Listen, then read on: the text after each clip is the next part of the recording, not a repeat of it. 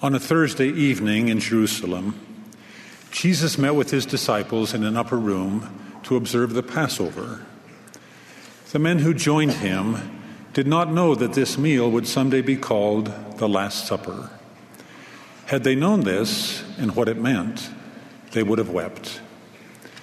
Their master, however, perfectly understood that the ordeal of Gethsemane and of Golgotha would shortly begin. The darkest hours in the history of the world were imminent. Nevertheless, Jesus said to them, "In the world ye shall have tribulation, but be of good cheer. I have overcome the world." We live today in an era of turbulence and uncertainty, a time the Lord prophesied to Enoch would be marked by days of wickedness and vengeance. Tribulation and difficult times may lie ahead, yet we too have cause for good cheer and rejoicing. For we live in the last dispensation, when God has restored his church and kingdom to the earth in preparation for the return of his Son. President Boyd K. Packer once spoke of his grandchildren and the increasingly troubled world in which they live. He said, "They will see many events transpire in the course of their lifetime. Some of these shall tax their courage and extend their faith. But if they seek prayerfully for help and guidance, they shall be given power over adverse things." And later he added, "The moral values upon which civilization itself must depend spiral downward at an ever-increasing pace. Nevertheless, I do not fear the future." Brothers and sisters, we need not fear the future, nor falter in hope and good cheer, because God is with us. Among the first recorded words of counsel that Jesus gave to his newly called disciples in Galilee was the two-word admonition, "Fear not."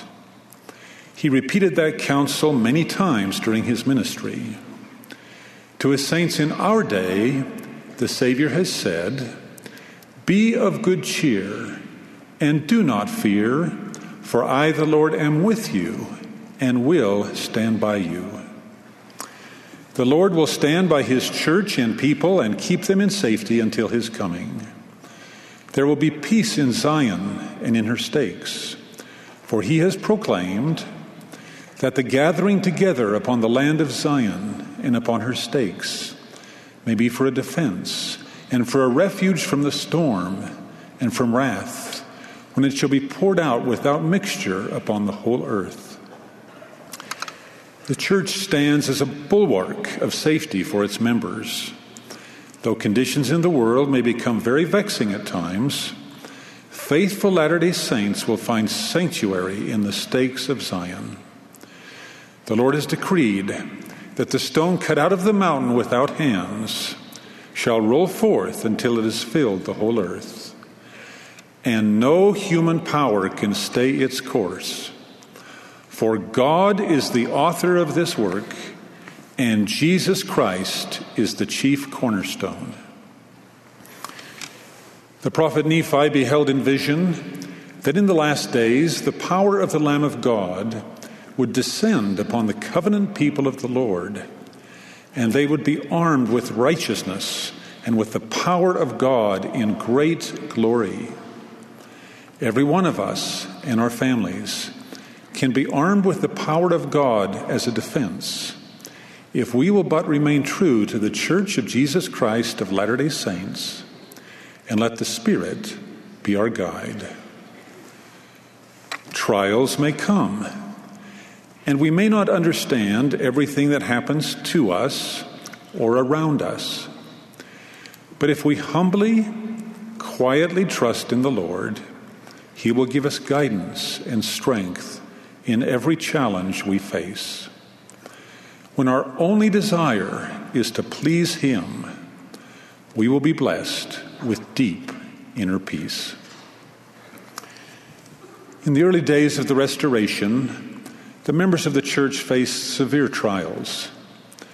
President Brigham Young said of that time, "When surrounded by mobs, with death and destruction threatening on every hand, I am not aware but that I felt just as joyful and well in my spirits as I do now. Prospects might appear dull and very dark, but I have never seen a time in this gospel but what I knew that the result would be beneficial to the cause of truth." My missionary companion, Paul, was someone who always radiated good cheer. As a young father, he was stricken with multiple sclerosis. Yet despite the adversity that followed, he continued serving others with joy and good humor. He once entered my office, seated in his first wheelchair, and declared, "Life begins with a motorized wheelchair." I will always remember him, a few years before he died, holding high the Olympic torch while riding in his wheelchair as hundreds cheered. Like that ever-burning flame, Paul's faith never dimmed in the storm of life. When I was a student at Brigham Young University, I lived in a house with several young men. My roommate, Bruce, was the most optimistic person I have ever known. We never once heard him say anything negative about any person or any circumstance, and it was impossible not to feel buoyed up in his presence. His good cheer flowed from an abiding trust in the Savior and in his gospel. One cold, wintry day, another friend of mine, Tom, was walking across the university campus.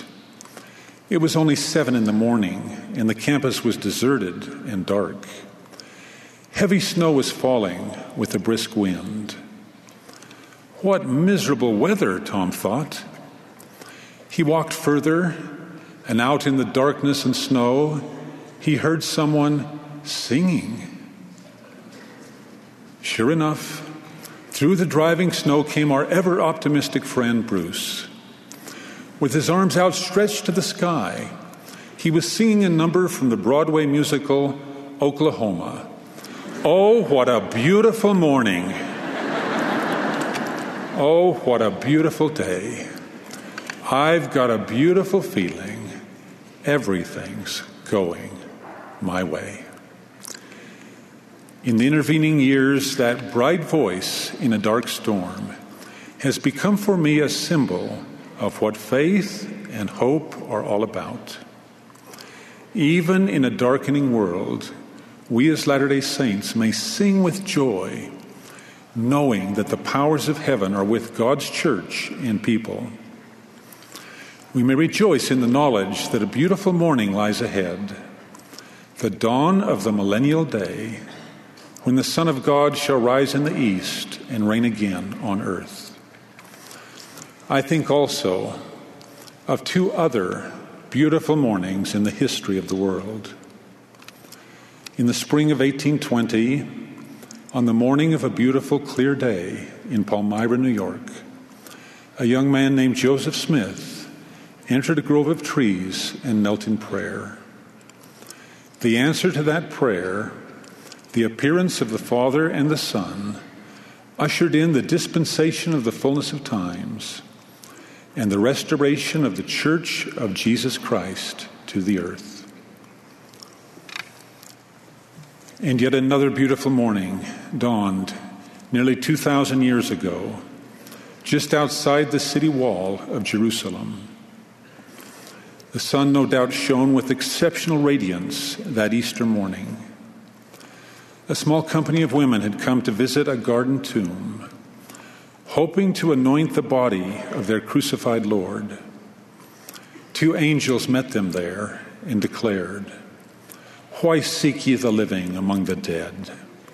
He is not here, but is risen." Of the triumph of Jesus Christ over sin and death, I bear witness. Of the merciful plan of our eternal Father and his everlasting love I testify. As we rise up each morning, may we look to heaven in faith and say, "Oh, what a beautiful morning." I pray in the name of Jesus Christ. Amen.